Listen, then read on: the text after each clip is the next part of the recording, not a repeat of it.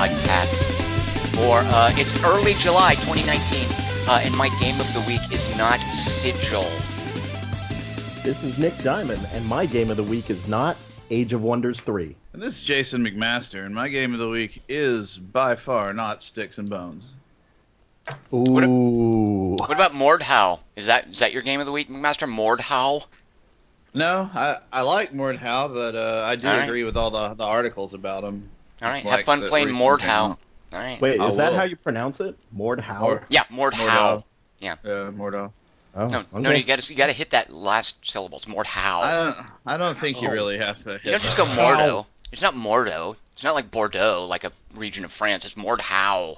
Mordhau. Right? Yeah, exactly. And how? Put a little guttural emphasis on that H. Like Yeah, you're gonna hawk up a loogie, which is just When you do fitting for the folks who made that game. Yeah, that's my sentiment. Mordheil. Oh, Oh! Nick Diamond, you just won the internet. Oh damn, that was that was hard. Oh my god.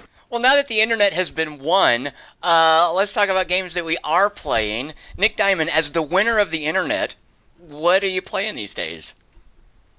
I, uh, I've been sucked into Thea 2 The Shattering. Wow. Okay, that's like that weird strategy game that uh, doesn't quite belong in any single genre, but takes a little bit from everywhere. Is that it? It does, yeah. It's super weird. The the the the I, guess my elevator pitch would be, Hmm.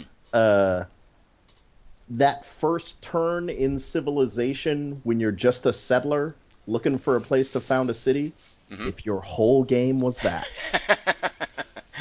so you don't ever get to where you're researching uh, airplanes or launching nukes or, or getting to the space race in Thea. That's not part of Thea. no, you're you sure get- not. How about gunpowder? Can you get gunpowder? I, I don't think so. Uh, Alright. It's it's more. I, I mean, obviously, for anyone who doesn't know, that Thea 2 The Shattering is uh, the sequel to Thea The Awakening.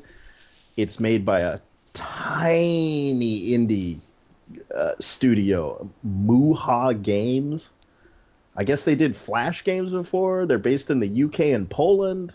They got like five or six people. Like they're really tiny. Um, the first one was uh, kind of a little breakout success uh, based on the fact that it it sort of mixed uh, a master of magic approach with uh, card battles. Um, right, I do remember that part of it. Yeah. Yeah, that was that was kind of the interesting thing. It was like, oh, you went into the tactical battle, but it was a card battle, like a little building deck card battle game. Um, not very complicated, not uh, super engaging, but it, you know, it was enough. It was like you would never break that card battle off as its own game. It was never going to be a Gwent situation, right? Uh, Thea 2 The Shattering just kind of doubles down on that and then makes it so that the first part of that game, the part where I said you're you're just a settler wandering around the landscape trying to craft enough food to survive to get to where you need to go to found a city. Do you did once you like is founding the city the end game or, or, or is that part of just playing in the course of normal Theaing? Is you found a city and keep playing? Yeah, you find found a city and you keep playing, but the like the crafting and the gathering and like the uh, again it would be that part in a civilization game where you send workers out to do things. Okay. This this is you're managing teams of dudes to go out and gather and fight and and kind of nurture your little struggling village. It's very it's got a very weird uh, Eastern European vibe. So is it kind of like resource management? Like, okay, I'm still dealing with like lumber and stone and cloth. You are. Okay. Yeah. Yeah, it's a it's a lot of that, uh, but it's uh, but then it's got like story beats in it. Like there's a weird little gremlin troll dude that's talking you through the campaign. Um, Is the campaign the only way to play it, or can you just say forget the campaign? no, no, I'm going to skirmish. yeah, you okay. can say poop on the campaign and just go random. Uh, but it, it, even in the random side, it's got like little story quests that will pop up and like you go into cities and instead of instead of just going straight to a tactical battle you, you know as as you would in like age of wonders 3 uh, you might have a little role playing bit where you oh your your guy now has to talk to the village leader and there's a test of wills or or, or intelligence to try to get past him and uh, it's it's all very uh, odd and unexpected. It's if you're into strategy games, this is very different. I, I've never played anything that's quite like this experience. How how friendly is it? Like if I just sit down and start playing, is it going to be a game where I'm going to be banging my head against it for a while? Is it is it accessible and welcoming? Uh yeah, it's about 50-50, I'd say. It's Okay. it, it, there's if you go through the campaign, there's a tutorial series in the menu that you can do little scenarios. Um, they teach you the basics, crafting, gathering, how to do the actual tactical battle, how to move on the overland map, etc. Um, and then the campaign, if you play it like the you know the beginning is sort of that kind of extended tutorial with the little troll dude kind of walking you through the different quests. Oh, you need to go over here now. Go check this out. Hey, while you're doing that, go ahead and make me some food. You know, oh, this is what food does for your people, by the way. Blah blah blah blah blah. Um, so it helps you through, but uh, there's a lot of information that it doesn't tell you, and it kind of leaves you to discover, uh, you know, on your own. Like, like there are certain points at which you'll get uh, new followers for your band or whatever, and y- you have no idea. Like, what does this stat do? Why do I want more of this stat over this stat? What is, you know, this guy is better at gathering. Why? This guy's better at fighting. Why? Isn't this stuff tool tipped, or is there any way to find this stuff out? It, it is. It is all tool tipped, Okay. but there's so much of it right. that it's really hard to get a handle on. It's it's just a fire hose of information thrown at you right in the front. As long as there's information in that fire hose stream, I'm happy to stand in front of it. As long as there's a lot for me to read there. I don't mind quantity as long as it's all explained. It can it can go ahead and shoot me with its fire hose. Yeah.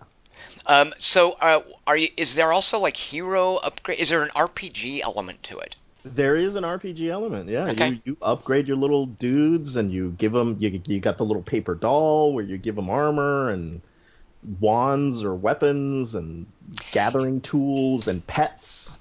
Oh, pets! I love yeah, having pets. oh, yeah. Okay, like familiars and whatnot. Yes. Sweet. Yes, absolutely. Yeah, cats, crows, boars. All right, I have two questions dogs. for you here. When you're playing, do you ever get the sense of, okay, this is too much. They could have cut this out and nothing would have been lost. Do you ever get the sense that there's just a bunch of junk thrown in without any meaningful thought or design philosophy in terms of how the different systems and components interact? Does it ever feel like too much and some of it might feel might be superfluous? I, I haven't gotten that feeling yet. Okay. Uh, I'm about 20 hours in. Uh, I- think I think there's a lot of thought behind how the different systems interact. I would say they could have slimmed or streamlined those components of the system though. So for example, crafting, like when you go to the crafting screen, there are a million crafting components that just get popped at you right in the face. hmm Uh, you know, I, I think a more seasoned developer would probably have started you out with a simpler set and, you know, maybe grown forward and then not at all had as many as they do. I think the ingredients are kind of crazy. Yeah, that's the sort of thing that I think really sets apart a lot of veteran versus rookie developers. Is I think veteran developers understand that they have to cut stuff. The the, the, the cutting things is that falling in love with certain features. Putting it in there just because you made it is almost never a good idea. Uh, Right. Veteran developers, I think, are more willing to winnow down a design, uh, whereas I think new developers think, yeah, 100 crafting credits, that's better than 10 crafting or components. That's better than 10 crafting components. Yeah. And I, I have to I have to say I, I, I would also like to give a shout out to our great uh, forum member Nesri, who is pretty much the expert in Thea and Thea 2. Ah. Uh, and I think she she's got a million posts in both threads where she really digs deep into the systems. Uh, and I, I, don't think I would have made it as far as I would have without reading through some of her posts. She's your Thea Yoda. Yeah, she is. She is. Uh, that's always helpful to have someone who has like enthusiasm and know-how, uh, who can keep a thread going to really keep you engaged in a game. Uh, Yeah. So you can go somewhere and ask a question and not only get an answer, but get an answer from someone who's enthusiastic about the game. Yeah, it goes a long Yeah. way. It's, a, it's a huge help. It's a huge help. Okay, my final question for you: What is a Thea? Why is it named what it's named? What is that? Uh, I think it's the land. It, it, it's funny because they haven't actually told me. Huh. Okay. I think it's the name of the planet or the land or Earth or whatever. All right. Thea. Okay. You'd think that they might might share that with you at some point. But Master, it's got crafting. Doesn't that make you want to play it? Come on, Master. You can take a a, a wooden stick and uh, a rock and make a hammer, and then you can take that hammer and and smack away at a boulder to get iron ore, and then you can make a shovel with which you can dig for coal, and then you can forge iron and make a sword. Uh, I mean, I could just beat you to death with my fists too. That's what I do in some games. my mitts. All right, well, Master, I know you've got way more patience for that sort of crafting nonsense than I do. Uh, but I, and I, and as a matter of fact, I'm going to go so far as to guess we didn't discuss any of this before we recorded, but I'm going to guess that whatever game you're going to talk about right now has crafting. You know, you're actually oddly going to be disappointed because, Aw. because uh, the game I'm going to talk about is not Final Fantasy 14, which I thought I Oh, yeah. cons- I considered talking about, but I haven't played enough of it yet, and I want to play with the new expansion before I do. So whatever. Um, I think really there's However- nothing quite so trenchant as uh, PlayStation 3 games. Yeah, Oh, yeah. I, I, I look forward to hearing It's- about Final Fantasy 14. Well, you have to admit it's a nice looking game for coming out on the PlayStation 3. It's like the weirdest thing that freaking game. Well, all I saw when you streamed it is you guys were down in a dungeon, so I can't really say like I. Does it have Uh, it cool is. landscapes and whatnot?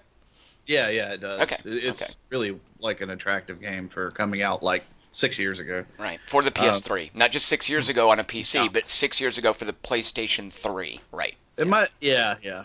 It has been overhauled completely though, right? Like it's still like Yeah. haven't they done like a 2.0 engine rebuild or something? Yeah. Yeah. Yeah, that was yeah, that came out a few years ago. It's called A Realm Reborn. Okay. Uh, so it's a little unfair to call it a PS3 game. I just I, I like wielding that as a cudgel against people who are playing.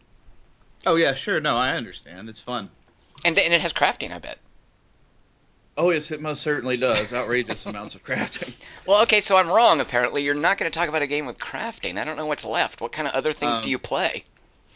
So a game I've been playing a lot of lately is Dota Underlords, which is like auto chess. Ah. Okay, Nick, what is that noise? What? Why did Nick? Why are you making that noise, Nick? What is that? I, I, for some reason, I thought either Dota Underlords or TFT or any one of the auto chess ones. Uh, Yeah, yeah. I mean that's that's my mo lately.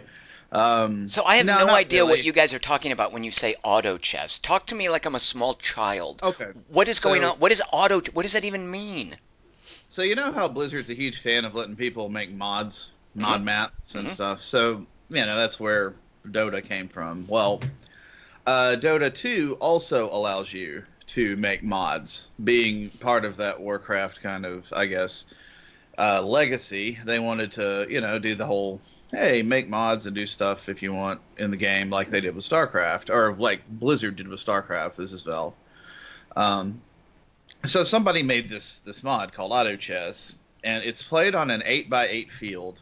Half of it is yours, and half of it is the enemy's. There's eight people involved in a game, and the way it works is each round you either fight a neutral enemy. We'll just ignore that because it's I mean, you just get items from that. But the the interesting part is the other rounds you play against a random player, and a random player plays against your team. Now that could be the same person, but it doesn't have to be. It kind of does this. It randomizes who you play against and who you're going to be fighting. Mhm. And the team, the only thing that really matters to you is your own fight on your own field. Because if you win that, nothing, you know, you you nothing happens. You you win. You feel good about yourself. You get an extra gold uh, every round, you know, that you win. Uh, if you lose, the the level of each of the troops left is uh, added up, and that's how much damage you take. Everybody has hundred health, and whoever go, you know, it, it's a multiplayer game at that point. So that's the very high up view. Well, what? Uh, okay, so a couple of questions. What what game are you playing against each other? Defense of the Ancients, Dota? No, no, that's the, that's where it comes into the weird thing, right? So it's like an eight by eight grid, Okay. and the half the half half of it is yours, and each Mine round, with the seven other players. No, yeah, well, yeah, but see, each player has their own field, and you Oh, can oh, look okay. at all their fields and stuff to see what they're picking.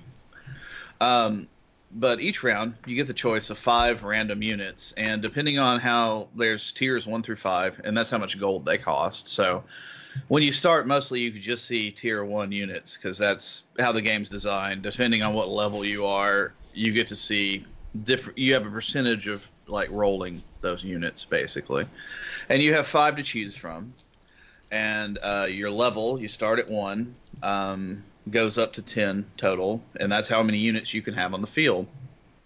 So you place units on the field, and then whenever one of the rounds happens, your units fight the enemy's units, but you don't. You just watch. You set them up in in different formations and stuff to hopefully counter what your you know what the enemy's done. Now that usually doesn't happen till later in the game because you you know there's not a lot going on in the early game. There's only a few troops on the field, and you there's eight you know seven other people.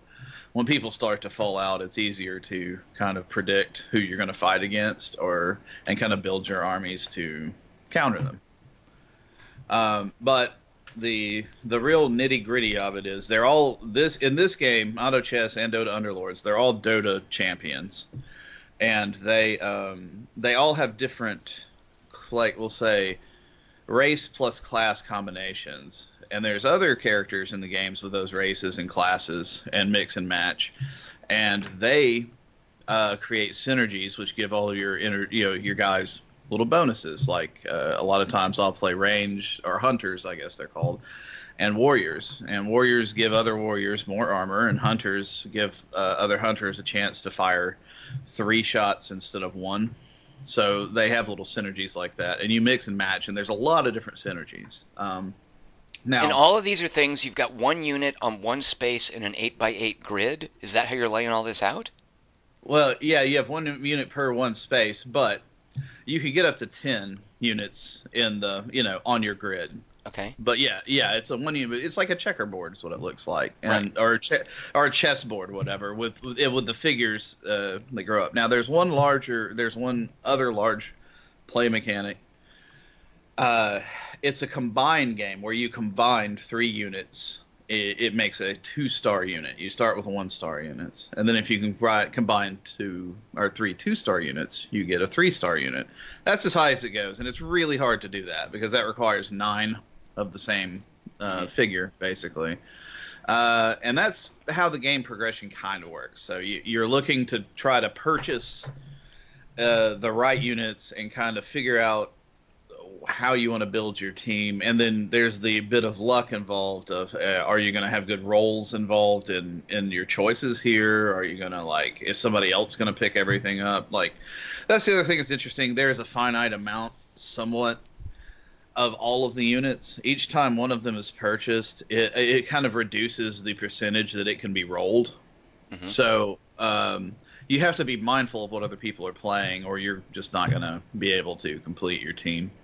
Um, and then on top of that, there's there's a mechanic about the money uh, in the game. Um, after the first few rounds, uh, you get five gold per round. If you win, you get one gold for that. If you go on a winning streak, you get up to I think two bonus gold, and a losing streak, can get two uh, bonus gold as well. Like if you lose enough times, they take pity on you. Um, and uh, you know, then you get interest per ten golds you have on hand. So there's this there's this kind of this meta where people will lose a bunch at the beginning to get up to like 50 gold, and then uh, sit there and just live off the interest in case they have an emergency where you need to buy a bunch of units or do whatever. Um, Over what period of time are we talking here? Is this like in, in the course of one match or over your whole career oh, the playing whole auto no, chess? the whole the whole match. So, as I said, it goes in rounds. Uh, there's so much to the freaking game. Um, so, uh, let me think of how to describe it. Nick, have you played this thing? Do you know this game, or you just heard of it? I, I've played the TFT, which is the League of Legends version, and I've played Dota Underlords. Is Underlords how, how is that related to auto chess? It's a variation It's- of it. It is the yeah, it's auto chess. It's the Right, it's Riot's game. Oh, oh, okay, okay. T- yeah, team for uh, team fight tactics. I think is what it's called. I haven't. Yeah, played. that's it. That's it. Yeah. But I have- I Master, is this played it. is this something that's appealing to MOBA players specifically? Uh, I mean, No. aside from the no, okay. No, it's a strategy game in in ways. It's there's not a lot of twitch I, reflexes. I like that you just all. implied that MOBAs aren't strategy games. I I well, wholeheartedly I- support that comment. No, I, I I agree. I'm with you. I, I mean, the, there's strategy involved, but yeah, it's not a strategy game though. It's not. You're not putting pieces on the board, you know, to or like whatever. But yeah, it. it uh, so It's deceptively strategic, I would say. right, Like it's kind of hard to describe in a way. yeah, but- like as a new person without a lot of familiarity with mo- the MOBA games they're based on, right? Like the Dota and whatever. It, it, like playing it the first time through felt really I'm just gonna say it just felt dumb. It, it very much felt like auto, as in the auto chess was Yeah. very dominant. Like I just I was like, okay, I don't know what I'm doing. I'm just randomly buying shit, throwing it on a board, hmm and they're steamrolling me, and I oh well, whatever, because there's no explanations. Um, right. but yeah, I think I, I think Jason's right. Like when you get into it, it becomes very strategic. Are you constantly? It's all. It's only multiplayer. Like, is there a way to practice against bots or anything? Oh no, or- there there is. Under I don't know about Teamfight Tactics. Underlords has bots. Um, but yeah, Underlord does. Yeah, it's uh and it's interesting. It's a free game, so like, you know, even if you want to I think they have a tutorial now. Uh, you know. So real but, quick, when uh, you're saying Dota Auto Chess, is that the same thing as Dota Underlords? Is Dota Underlords a form of an auto chess game? So Auto Chess is the first. Dota Auto Chess is the is the mod. Right. So they took that and made it into a phone game, and Valve made their version available just uh, available on Steam, but it's set through Dota 2, or it's a it's set in Dota 2, um, and theirs is looks wise probably closer to Auto Chess, or by far closer to Auto Chess than Team Fight Tactics, but I think Team Fight Tactics keeps more of the rules. I think Dota Underlords is much more streamlined uh, as compared, like just from watching people play. Like it seems like they they kept a lot of the same stuff that goes on in the auto chess mod, which is where I started playing it. Uh, it's uh, and I played it a good bit, but like I, I actually really like Dota Underlords. Um, so you know, it, it comes down to uh, winning the games is is it's strange the strategies that you that are employed. You have to just play basically to understand the different synergies that you run into. Uh, God, sorry, it's- it's just really bizarre. McMaster, it sounds like you bit off more than you can chew. Well, I, I'm just trying to. I hate missing a part of an explanation of a game, and I feel like I'm missing something. Um, but okay, well, let me just. We'll just talk about the strategy part then. Okay. So, as I said, you could look at other people's boards, and um, the. Basically, everything does have a counter in that game. For instance, the warriors they have a lot of armor, or knights have a lot of you know have a lot of resistance. Is all this Uh, just fantasy stuff? Or I guess they're Dota characters. yeah. Okay. So, uh, Warriors, for instance, um, you know, uh, are, are for people that like Dota, or th- there's characters like Axe or Juggernaut or Pudge, which Pudge has been in like every game ever, I think, at this point. Um, it's like the Warcraft 3 abomination. Um, and, and those synergies, uh, those those guys, like I said, have extra armor, and, and they're tough to deal with. Say if you if you have an assassin team, assassins can't you know do enough damage to kill a tank in a quick amount of time. Uh, so they're they're obviously countered there, but the the tanks or the warriors specifically don't have a lot of magic resist, so they get kind of hammered by, by any sort of magic, and it, it has that kind of that kind of different like rock paper scissors uh, approach to a lot of the synergies, and there's just like a lot of stuff you can do. There, there's just like a lot of stuff to keep uh, track of. Um, one thing that uh, let's see that that Nick, you know, you were talking about not being a fan of the genres. Now, one thing that that it does make easier knowing League of Legends and Dota is the characters, obviously. Um, otherwise, you don't. It's not really that necessary of a of a of a game knowledge to have. You know. Yeah, you. I, I would say that at least for Underlords, it's it's a lot more friendly to new players, and it uh, the watching the games play out because I mean, really, that's what you do is watch Yeah. the games play out. Um, it really didn't take long to kind of figure out. Oh, I see. This demon character will, you know, typically go forward a few spaces and then blow up in a circle, and this is the pattern that Yeah. it blows up in.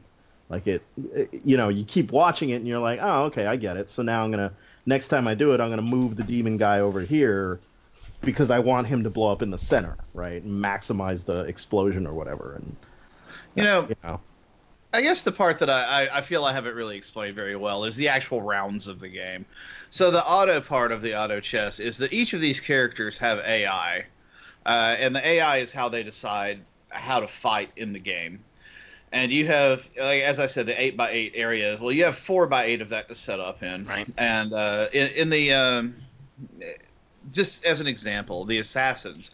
Uh, assassins AI jumps to the very opposite side of the board and attacks the furthest away person from them. Mhm. So you can set your assassins up in the back, and most of them have a movement or a teleport or something like that to get to the back.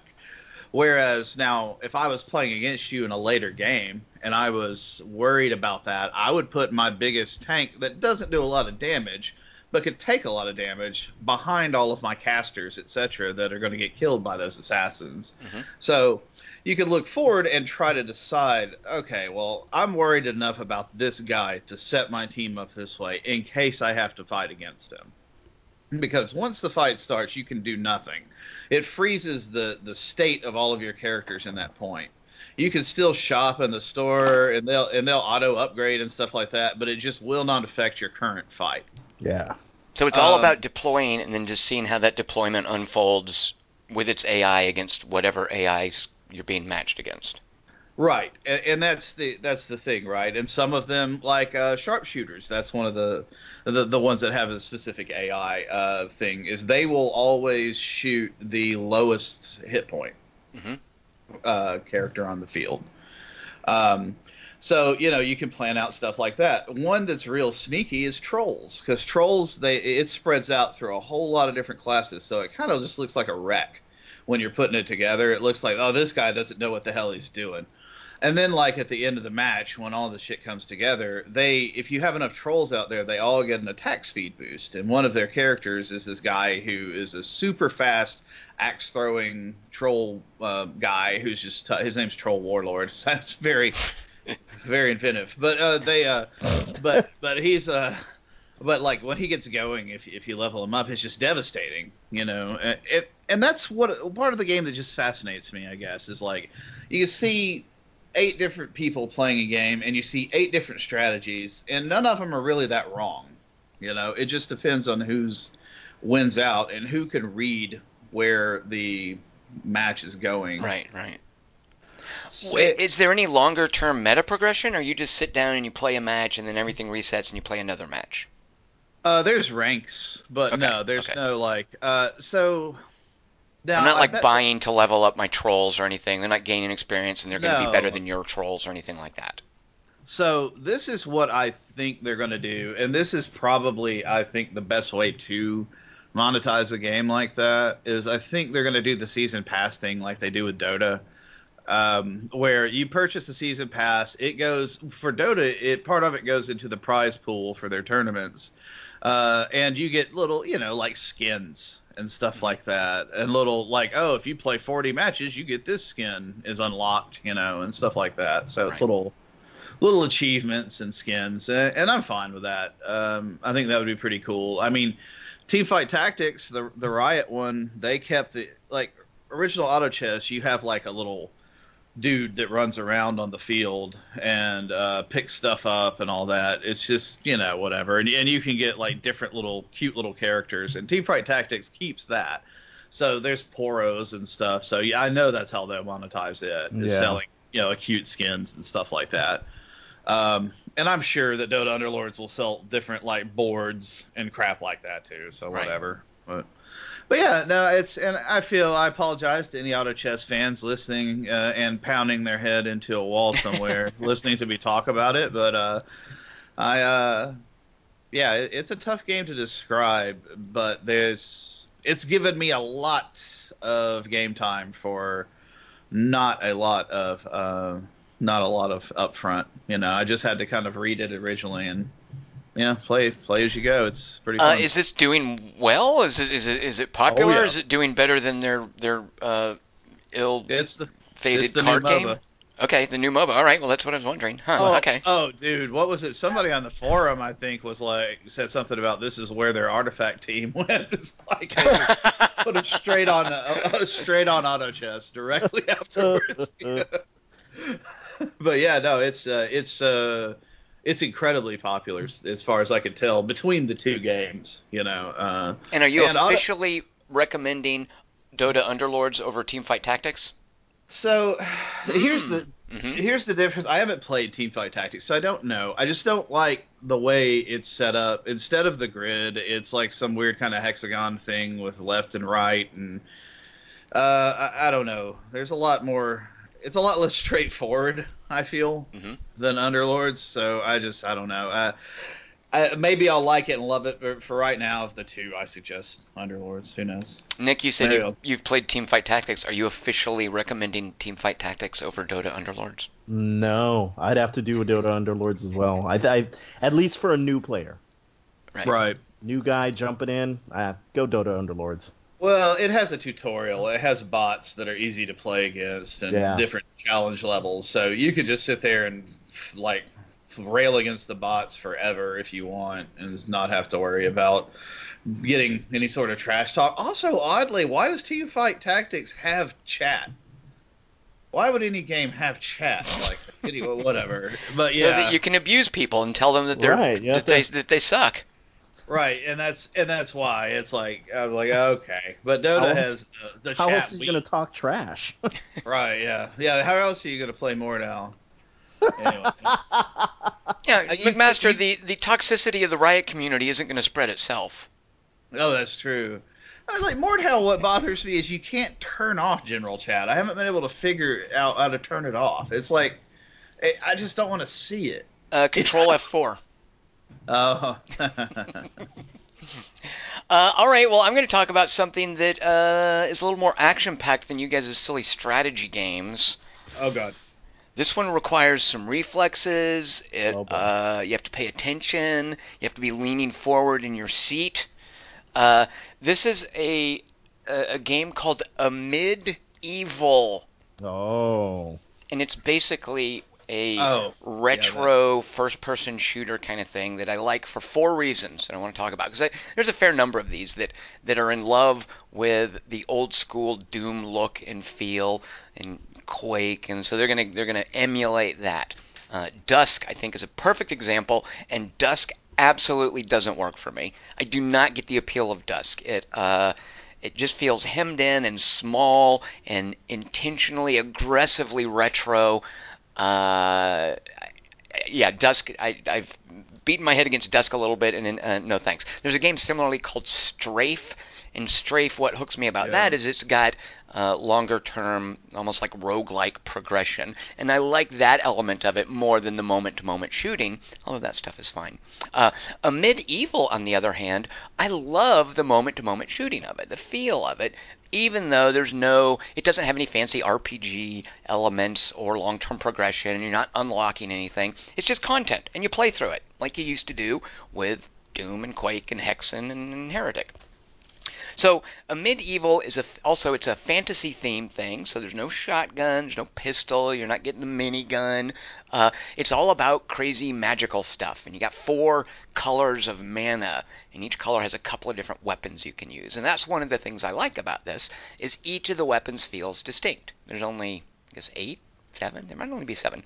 Um, and each of them has a lot of personality. And I think that's one of the things that a lot of these retro games miss is make your weapons feel unique, make them distinct. When we had Doom, we didn't have other shotguns, we didn't have little uh, machine guns. Like these, these were awesome back in the day of Doom, because they were the only instance of them. As as first person shooters got more popular, everybody and his uncle has a shotgun. So a shotgun in Dusk, pff, big deal, whatever. I've been shooting shotguns for for 10, 15, 20 years in video games. What I haven't been doing in video games is throwing planets at people. And that's this is an example of a weapon in Amid Evil that is basically just a rocket launcher. It shoots an explosive round forward. It's uh, it just goes in a straight line. But instead of a rocket, what happens is you pop up in a you're holding like a, a, a bracket or a tuning fork kind of thing, and each time you shoot out of it, a new one grows up in a little bit, and it's a planet that grows. And it's a planet, you know, it's it's uh, basketball sized, but each one is a distinct planet. Like you might have a water planet or a toxic green planet, or you might have something with stripes like Jupiter, or you might have something cratered like a moon. And it's just visual. It's still just a rocket launcher, but it creates this really cool idea of I'm a wizard and I'm probably sucking in planets from some alternate dimension that are smaller and then throwing them at my enemies. Uh, and it just feel and there's no other rocket launcher in the game, by the way. Like that's the thing that shoots the long range explosive round. Um, you also have like a you've got like electricity guns and you've got swords that basically fling out blades. Uh, but each of the weapons in this feels distinct and unique and gratifying in its own way. Uh, so that's one of the four things I really really like about Amid Evil. The second thing is is really hard for me to explain because I have a hard time listening when other people talk about how movement and jumping and friction and kinetic energy and momentum feel. I don't, I don't like. I know when something feels right, but good lord, it's like tasting a good wine. I don't think I could explain it. I just know if I like it or not. So the movement in this feels really good. Uh, and the best way I can, the best example for how I can describe this, there will be times in Amid Evil where you know where you have to get, and there are a bunch of little platforms you have to jump on to get there. And in 90% of games I play, I would see those little platforms and I would go, oh, God, jumping. I'm going to fall off this 10 times. I'm going to have to get through the. Oh, God, I have to jump. But Amid Evil, I feel, controls just so specifically, like it's so responsive, I guess, that these little jumpy bits, for the most part, I can actually get through them okay. Um, so I just, I love the feel of movement anything where I see platforms and I don't have to jump between them and I don't repeatedly die, I feel like the movement is correct. Like if I look at some place and think, okay, that's where I want my dude to go, and my dude goes there when I move him, thumbs up on whatever movement system is going on with you know momentum, momentum and kinetic energy and friction, whatever. Uh, so I really like the movement in Amid Evil. I like the weapons a lot. Uh, the level design is really cool. Uh, it's got seven big old huge worlds, and each world is comprised of like I don't know four, five, six different sub levels, and they're all uh, built around a hub. It's basically a straight up sequence, but you've got a hub where you unlock different worlds, and you go into this world, and each world's level design uh, feels distinct. And some of the level design I've seen in one of the recent worlds actually reminded me of, and I see I, see this very rarely. Uh, in Jedi, I think it was Jedi Knight. Uh, there were these amazing heights. Like Jedi Knight did such a good job of creating this sense of being super high above areas. Like it, it was this kind of like groin clenching sensation when you would look down over a cliff or walk across a little precipice. Uh, and I think Amid Evil gets that sense of scale and dizzying heights and vastness correct. Uh, so the, the level design in Amid Evil just feels like this is crazy. Who would build this? It just feels insane and alien and strange. Uh, it doesn't feel like level design that I've I've seen before. Uh, so so I, I like exploring and discovering the different kinds of levels that they've created. And then the fourth thing I'm really digging in this is its sense of atmosphere. And that's partly to do with the level design, with the weapons. It's partly how everything comes together but I think that they've done a really good job making things feel weird and creepy and alien. Uh, and one of the ways they do this, which didn't occur to me till I was like three worlds in, they're not repeating any monsters. You know, when you play Doom, you're seeing the same monsters in the Huh. last level that you've been seeing all, all along, and that's cool because back then they only had so many assets they could work with, and they they didn't you know they couldn't make different monsters for every level. Uh, but in Amid Evil, each world has its own monsters, and none of them repeat. And I feel like they've done almost to the degree that Painkiller did it, they've done a good job of giving these monsters unique behaviors. Uh, so going into a new world isn't just okay, let's see what kind of crazy level design there is here, but it's also discovering new monsters. And they dole them out over the course of the levels. You know, you'll go into a new world and there's a new kind of monster and you're fighting it, getting used to it, and then it'll eventually it'll introduce a second one, and then eventually a third one, and then you'll see something else that's really weird and big, and you'll think, oh, okay, this is a boss fight, but nope, it's not a boss fight because then later you're fighting three of them. Um, so I like the sense of discovery uh, and how it adds to the weird, creepy atmosphere of Amid Evil. Uh, it's a little small developer. They're called, and I always have a hard time saying this word. I know what it means. Indefatigable, indefatigable. I, I have no idea how, how to pronounce indefatigable. Blah. Whatever. Never Boy. tired. That's the word. Never tired. Indefatigable. Ugh. Anyway, they called themselves that probably just to trip me up. Uh, Oh yeah. But uh, yeah, so Amid Evil I, I really quite like as far as this new crop of of retro first person shooters, and I'm really enjoying it. So You know, uh, you ever like when you were a kid or something like you eat something or do something so much you never want to eat it again for the rest of your life. That's uh, that's how I feel about most of these um, because Mhm. like I just I was obsessed with Quake um, and uh, Doom and you know Mhm. all of them, uh, Hexen sure, um, but I will say this for this one: just watching the movement in it, I, I think I know what you're saying about it. It's like I haven't played it, but to me, it looks like Quake's movement. And Quake had really good movement. yeah, yeah, Um, you know, Yeah. it just kind of felt. It's like I don't know. It just the speed was right. Uh, it, And what- what like is right, that right even, on the edge. What you is that even, of- McMaster? Like, how do they? What i- is it? A matter of how fast you're moving? Is it a matter of like? Is it something to do with mouse smoothing, or or what's going on that something like Quake feels different than than other first person shooters? Do you know? You know, Can you? I Magic. think that it's Magic. I think it's the, I think it's the speed and the field of view. Okay. Uh, and how they manipulate those for making you feel the speed. I will actually confess something here because I, I don't I have never in my life changed a field of view setting. So I think I don't think I appreciate quite what it does. Uh, Um, I mean, I know technically what it you does, know, but yeah. Um, and I do sometimes. I usually kind of like to leave it at whatever they designed it to, but there are some games that you just have no option there. Um, and do you do it to avoid nausea, or because it feel the movement feels different, or you just want to see more? Yeah, I want to see more Okay. usually. Um, some games just you know whatever. It, it, you just can't see anything until you adjust the field of view. Like the weapons are like ninety percent of the screen or something. yeah. Um, but now this game looks really it, it looks really attractive. Now the, the the distinct monsters that's fascinating. That's something I and that's something too that I didn't realize. Like I played the first, you know, the first level. Like I said, each each world is like four, five, six levels. Uh, so I played through the first world, and I was like, yeah, okay, this is kind of cool. It feels great. Uh, and, and that's another thing too is all of the weapons you'll get in the first world. It's not doing anything like keeping the weapons from you. Like it Uh-huh. doesn't think of the weapons as surprises. It's like you know, okay, here's this weapon, and then you get the second one. And by the time you're three worlds in, you've seen all the weapons. Uh, So that was another thing I thought too. As well, I've played the first world. I've seen all the weapons. I know how it moves. I've seen all the monsters. But then you get into the second world and you realize, oh, they're not repeating any of the monsters from the last world. Uh, and that's a that's a big draw for me. They also know- have, by the way, real quick, they have a horde mode where it just randomly uh-oh. spawns monsters towards you. But I, I intentionally haven't played because I don't want to see the monsters until uh, I see them in their native habitats. So, no horde know, mode uh, for me.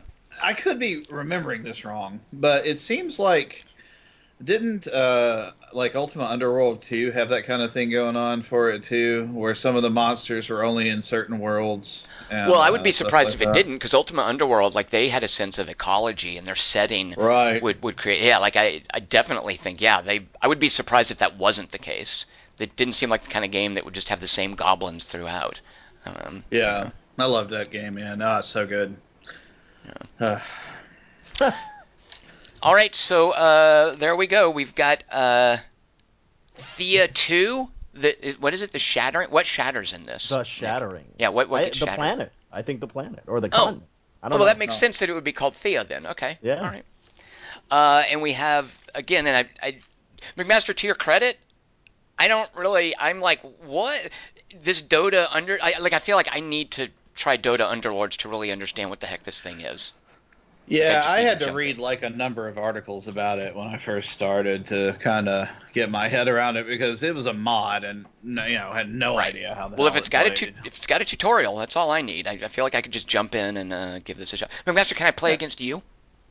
Uh, yeah, actually, you can uh, in Underlords you can do parties where you all play in the same eight-person match. But you need eight people. No, no, no.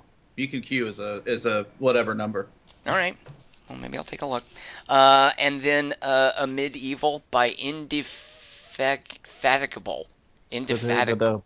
indie for the, for the Can you guys say that? Go ahead. You guys say the word as quickly as you can. Go. Indefatigable. Ah, I noticed Nick couldn't do it. Go, Nick. uh, it's it's indie. No, that's that's right. Close enough. All right. Got it. Nailed it.